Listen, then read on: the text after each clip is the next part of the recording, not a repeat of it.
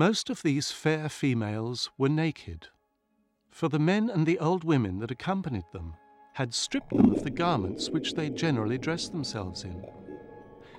The glances which they gave us from their periaguas seemed to discover some degree of uneasiness, notwithstanding the innocent manner in which they were given. Perhaps because nature has everywhere embellished their sex with natural timidity, or because even in those countries where the ease of the golden age is still in use, women seem least to desire what they most wished for.